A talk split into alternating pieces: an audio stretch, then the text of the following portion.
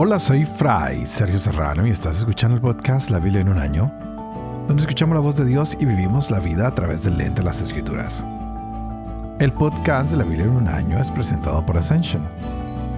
Usando la cronología de la Biblia The Great Adventure, edición en español, leeremos desde Génesis hasta Apocalipsis, descubriendo cómo se desarrolla la historia de salvación y cómo encajamos en esa historia hoy. Seguimos en este quinto periodo y hoy estaremos leyendo dos libros nuevos para nosotros, el libro de jueces y el libro de Ruth, y seguiremos con los salmos. Estamos con el final de la vida de Josué. Estamos viendo su muerte y ahora el pueblo ha prometido lealtad y fidelidad a Dios, pero nos daremos cuenta de que no todo es color de rosa. Aunque Israel ya está en la tierra prometida, no todo está bien el pueblo está cayendo continuamente en un pecado, el cual lo va a llevar a ser oprimido por los enemigos. Y cuando esto sucede, el pueblo se acuerda otra vez de Yahvé y claman a él por ayuda. Es así como Dios siempre va a mandar un libertador. En este caso se va a llamar un juez. Y tendremos jueces mayores y jueces menores, pero no quiero entrar en ese detalle ahorita. Las cosas van a mejorar por un tiempo cuando llegan los jueces, hasta que vuelven a caer completamente. Y parece que el pecado se vuelve cíclico para ellos. Así que hay que pedirle al Señor que nos ayude a nosotros también, que a veces tenemos este pequeño problemita y caemos una y otra vez.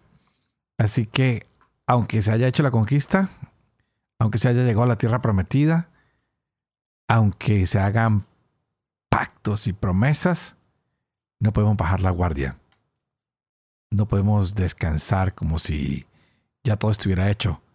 No, tenemos que permanecer fieles al Señor y esto implica que se haga un poquito de trabajo. Dios nos da la luz y nos va a establecer en cualquier lugar donde Él quiera que estemos, pero nosotros debemos pedirle a Él que nos dé la visión de que lo vamos a ver a Él y que nosotros no nos dejemos uh, llevar por los malos hábitos, por los malos caminos o por la gente que está a nuestro alrededor. Así que con este libro Los jueces tendremos la idea de que para tener a Dios en nuestra vida, no podemos olvidarnos de Él.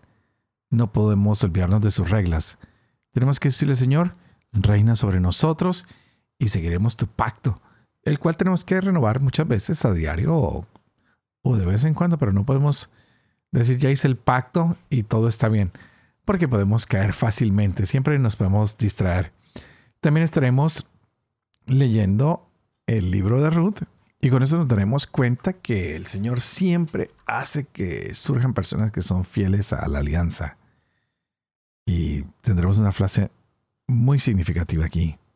Tu pueblo será mi pueblo y tu Dios será mi Dios. Palabras de alguien que se llama Ruth, que es una moabita y que quiere serle fiel al Dios de Israel, que quiere serle fiel al pueblo de Israel. Así que nos damos cuenta de que Dios ha escogido a Israel, pero que también uno pueda adherirse a ese pacto que Dios ha querido hacer, no solo con Israel, sino con todos los hombres. Pidamos al Señor que hoy podamos descubrir más esa fidelidad que nosotros nos debemos a Él. Así que estaremos leyendo capítulo 1 al 3 de jueces, el primer capítulo de Ruth y el Salmo 133. Este es el día 89. Empecemos.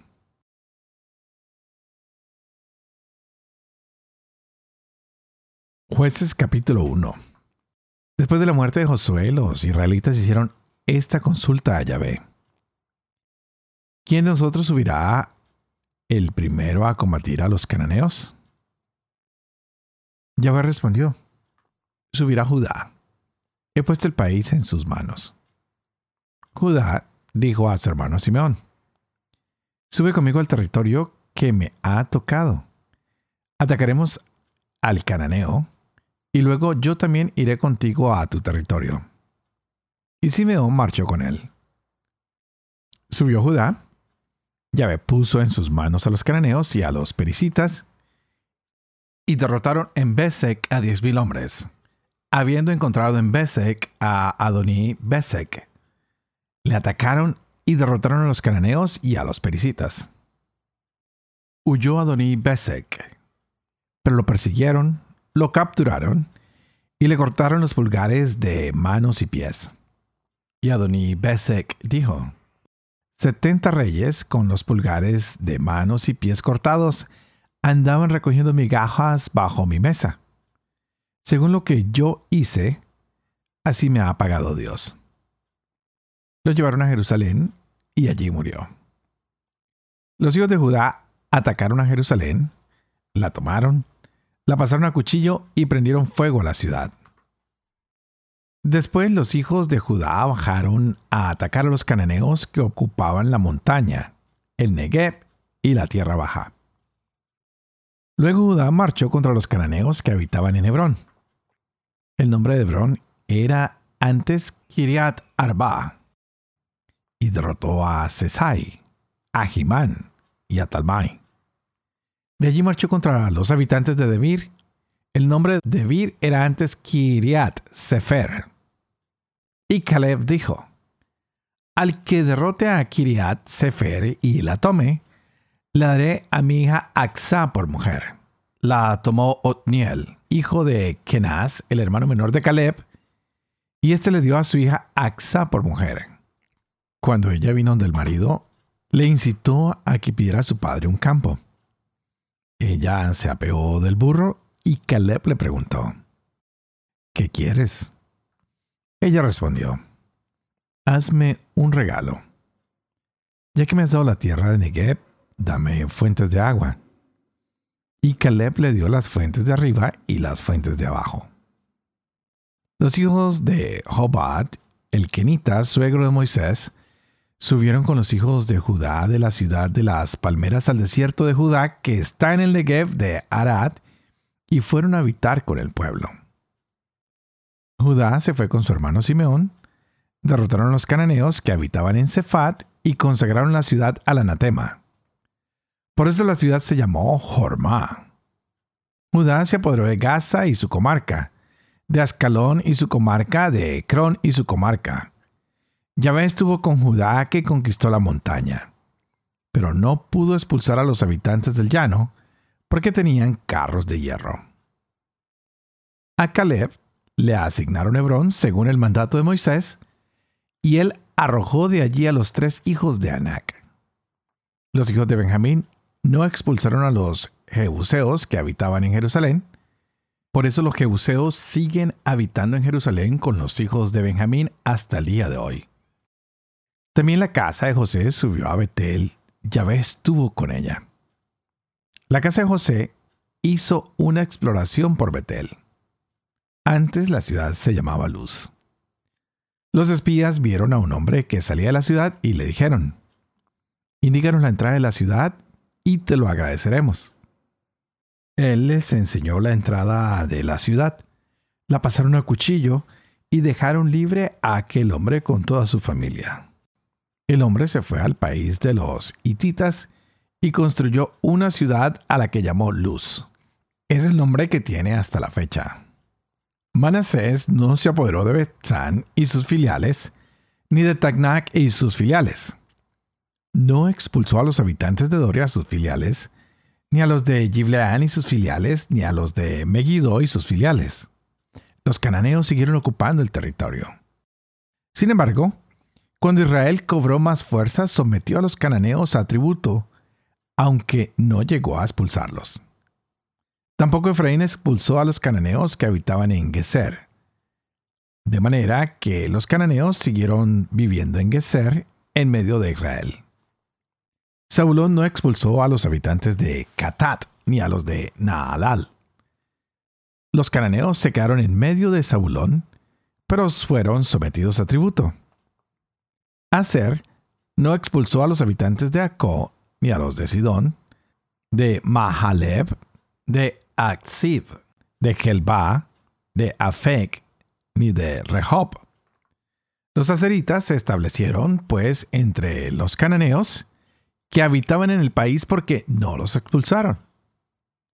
Neftalí no expulsó a los habitantes de Bet Semes, ni a los de Bet Anat, y se estableció entre los cananeos que habitaban en el país, pero los habitantes de Bet Semes y de Bet Anat fueron sus tributarios. Los amorreos rechazaron hacia la montaña a los hijos de Dan sin dejarles bajar a la llanura. Los amorreos se mantuvieron en Argeres, en Ayalón y en Saalbín. Pero luego cargó pesadamente sobre ellos la mano de la casa de José y fueron reducidos a tributo. La frontera de los edonitas va desde la cuesta de los escorpiones, desde la peña y hacia arriba.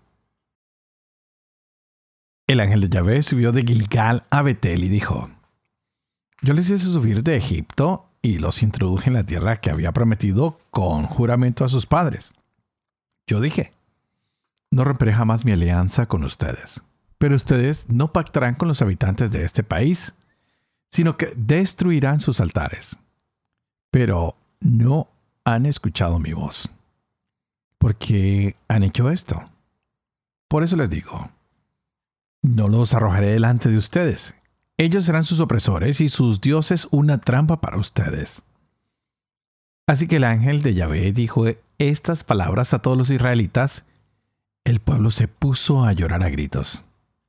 Y llamaron a aquel lugar Bojín, y ofrecieron allí sacrificios a Yahvé. Josué despidió al pueblo y los israelitas se volvieron cada uno a su heredad para ocupar la tierra. El pueblo sirvió a Yahvé en vida a Josué y de los ancianos que le sobrevivieron y que habían sido testigos de todas las grandes hazañas que Yahvé había hecho a favor de Israel. Josué, hijo de Nun, siervo de Yahvé, murió a la edad de 110 años. Lo enterraron en el término de su heredad, en Tinat Jerez, en la montaña de Efraín, al norte del monte Gaz. También aquella generación fue a reunirse con sus padres y le sucedió otra generación que no conocía a Yahvé ni lo que había hecho por Israel. Entonces los hijos de Israel hicieron lo que desagradaba a Yahvé. Dieron culto a los Baales. Abandonaron a Yahvé, el Dios de sus padres, que los habían sacado de la tierra de Egipto, y siguieron a otros dioses de los pueblos de alrededor se postraron ante ellos y retaron a Yahvé, dejaron a Yahvé y dieron culto a Baal y a las Astartes. Entonces se encolerizó Yahvé contra Israel. Los entregó en manos de salteadores que los despojaron. Los dejó vendidos en manos de los enemigos de alrededor y no pudieron ya sostenerse ante sus enemigos. En todas sus campañas, la mano de Yahvé intervenía contra ellos para hacerles daño como Yahvé se lo tenía dicho y jurado. Los puso así en gran aprieto. Entonces Yahvé hizo surgir jueces que los salvaron de la mano de los que los saqueaban. Pero tampoco a sus jueces los escuchaban. Se prostituyeron siguiendo a otros dioses y se postraron ante ellos. Se desviaron muy pronto del camino que habían seguido sus padres, que atendieron los mandamientos de Yahvé, no los imitaron. Cuando Yahvé les suscitaba jueces, Yahvé estaba con el juez y los salvaba de la mano de sus enemigos mientras vivía el juez, porque Yahvé se conmovía de los gemidos que proferían ante los que los maltrataban y oprimían. Pero cuando moría el juez, volvían a corromperse más todavía que sus padres yéndose tras de otros dioses, dándoles culto y postrándose ante ellos sin renunciar en nada a las prácticas y a la conducta obstinada de sus padres. Se encolerizó Yahvé contra el pueblo de Israel y dijo, ya que este pueblo ha quebrantado la alianza que prescribía a sus padres y no ha escuchado mi voz, tampoco yo arrojaré en adelante de su presencia a ninguno de los pueblos que dejó Josué cuando murió era para probar con ellos a Israel, a ver si seguían o no los caminos de Yahvé como los habían seguido sus padres. Yahvé dejó en paz a estos pueblos en vez de expulsarlos enseguida y no los entregó en manos de Josué. Estos son los pueblos que Yahvé dejó sustituir para probar con ellos a Israel, a cuantos no habían conocido ninguna de las guerras de Canaán. Era solo para que aprendieran las generaciones de los hijos de Israel para enseñarles el arte de la guerra, por lo menos los que antes no lo habían conocido. los cinco príncipes de los filisteos y todos los cananeos, los sidonios y los hititas que vivían en el monte Líbano, desde la montaña de Baal Hermón hasta la entrada de Hamat. Sirvieron para probar con ellos a Israel, a ver si guardaban los mandamientos que Yahvé había prescrito a sus padres por medio de Moisés. Y los israelitas habitaron en medio de los cananeos, hititas, amorreos, pericitas, hivitas y jebuseos. Se casaron con sus hijas, dieron sus propias hijas a los hijos de aquellos y dieron culto a sus dioses. Los israelitas hicieron lo que desagradaba a Yahvé. Se olvidaron de Yahvé su Dios y dieron culto a los Baales y a las Aserás se encolerizó Yahvé contra Israel y los dejó a merced de Cusán Risataín, rey de Edom. Y los israelitas sirvieron a Cusán Risataín durante ocho años. Los israelitas clamaron a Yahvé, y Yahvé suscitó a los israelitas un libertador que los salvó, Otniel, hijo de Kenaz y hermano menor de Caleb. El espíritu de Yahvé vino sobre él. Fue juez de Israel y salió a la guerra. Yahvé entregó en sus manos a Cusán Risataín, rey de Edom, y triunfó sobre Cusán Risataín. El país quedó tranquilo cuarenta años, y murió Odniel, hijo de Kenaz. Los israelitas volvieron a hacer lo que desagradaba a Yahvé, y Yahvé fortaleció a Eglón, rey de Moab, por encima de Israel, porque hacían lo que desagradaba a Yahvé. A Eglón se le juntaron los hijos de Amón y de Amalek. Salió y derrotó a Israel y tomó la ciudad de las palmeras. Los israelitas estuvieron sometidos a Eglón, rey de Moab, 18 años.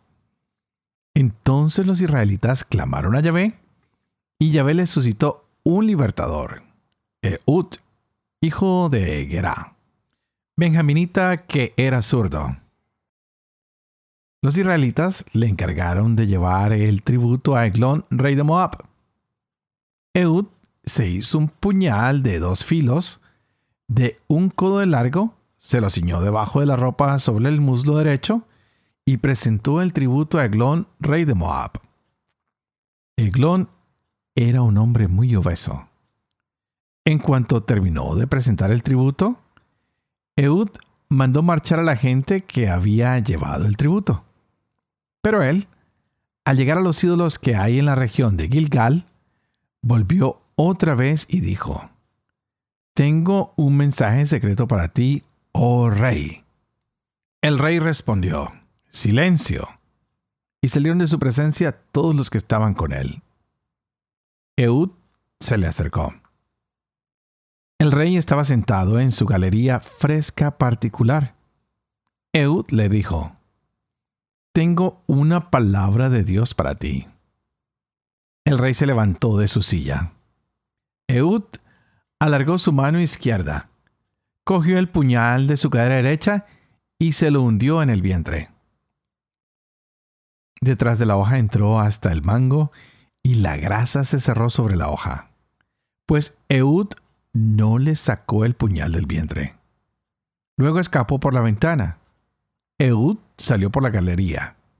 Había cerrado tras de sí las puertas de la galería y echado el cerrojo. Después que se fue, llegaron los criados y vieron que las puertas de la galería tenían echado el cerrojo. Y se dijeron para sí, sin duda se está cubriendo los pies. En el aposento de la galería fresca. Estuvieron esperando hasta quedar desconcertados porque no acababan de abrirse las puertas de la galería. Cogieron la llave y abrieron. Su amo yacía en tierra muerto. Mientras esperaban, Eud había huido. Había pasado los ídolos y se había puesto a salvo en Seirá. En cuanto llegó, tocó el cuerno en la montaña de Efraín y los israelitas bajaron con él de la montaña. Él se puso al frente de ellos y les dijo, Síganme, porque Yahvé ha entregado a Moab su enemigo en manos de ustedes. bajaron tras él, cortaron a Moab los vados del Jordán y no dejaron pasar a nadie. Derrotaron en aquella ocasión a los de Moab.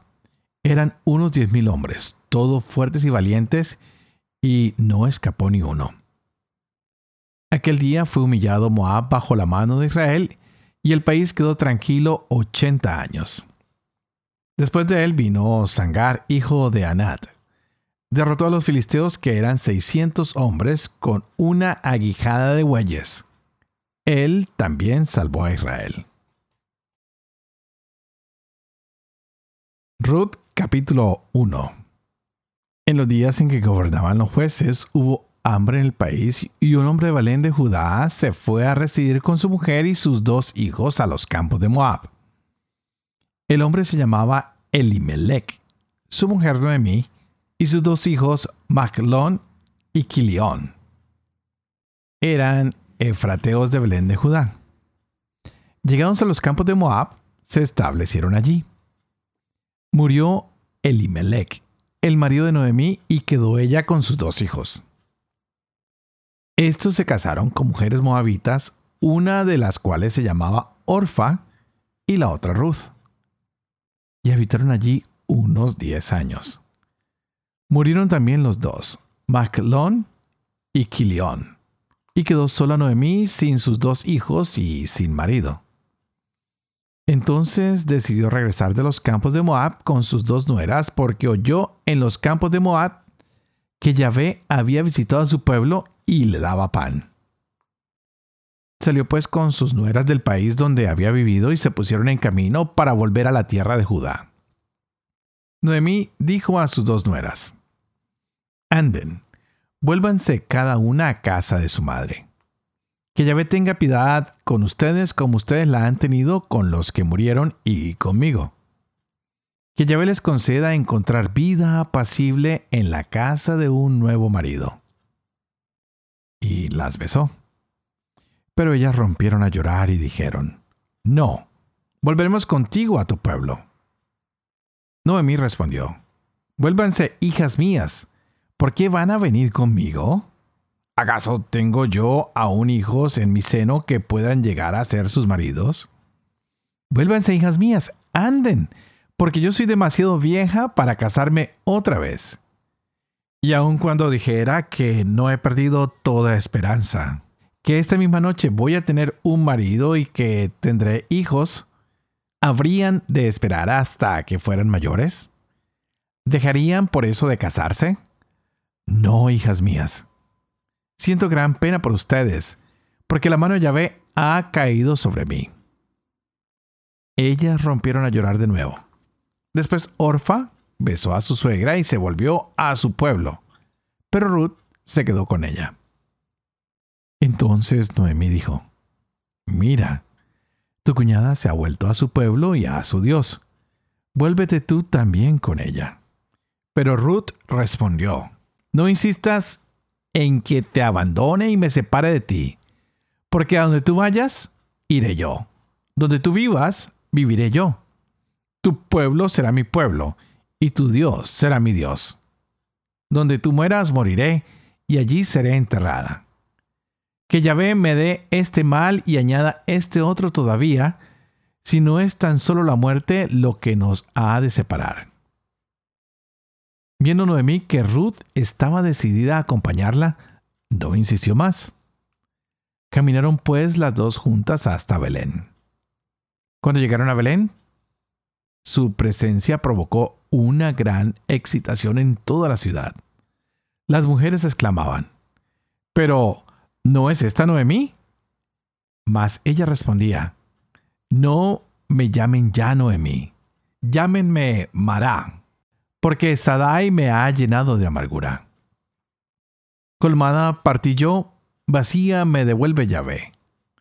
¿Por qué me llaman aún Noemí? Cuando Yahvé da testimonio contra mí y Sadai me ha hecho desdichada.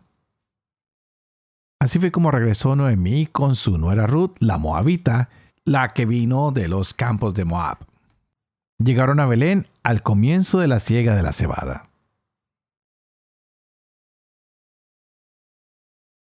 Salmo 133.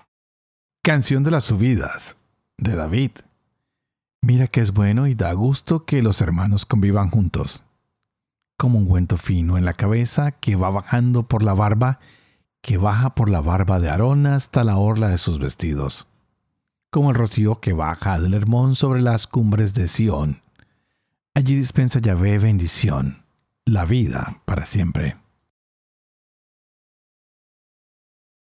Padre de amor y misericordia, tu casa se lo cuenta la lengua de los niños, educa también la mía, e infunde mis labios la gracia de tu bendición, Padre, Hijo y Espíritu Santo. Y a ti te invito para que pidas que el Espíritu Santo abra nuestra mente y nuestro corazón para que podamos gozarnos de la palabra de Dios en nuestras vidas el día de hoy. Pues empezamos estos dos nuevos libros que son muy interesantes, pero que van en el mismo contexto de un pueblo que ha llegado a la tierra prometida, donde ya su último líder pues muere. Y empezamos a ver cómo la gente se acomoda en cada una de sus ciudades. Y a veces cuando nos empezamos a acomodar demasiado es cuando empezamos a fallarle a Dios. No sé si a ti te ha pasado o no, pero a veces cuando estamos muy cómodos en nuestra vida es cuando más fácil le fallamos a Dios y nos olvidamos de Él toda la gente que no había visto las proezas y gracias que ya había hecho por el pueblo, pues se fueron olvidando de él. Y notablemente cuando nos olvidamos de Yahvé, pues viene el fracaso. Y es lo que se va a llamar el tiempo de redención. Cada vez que viene uno de estos nuevos jueces y los ayuda y los saca adelante, el pueblo parece que vuelve a olvidarse y toca llamar a otro nuevo juez Nada diferente en nuestras vidas. No sé si a ti te ha pasado que Dios te saca de un problema, haces mil promesas, al rato se te olvidan y ya estás en otro problema. Por lo menos a mí me pasa.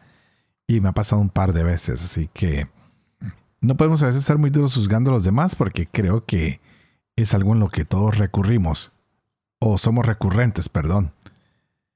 Ah, quisiera que miráramos también rápidamente lo que es la importancia del amor fiel en las relaciones humanas. Y esto lo veremos en el libro de Ruth. Una mujer que se llama Noemí tiene sus dos nueras y ahí es donde se va a enfocar el autor de este libro. Cómo hay poder en las relaciones humanas. Cómo es importante que haya amor para completar la ley de Dios.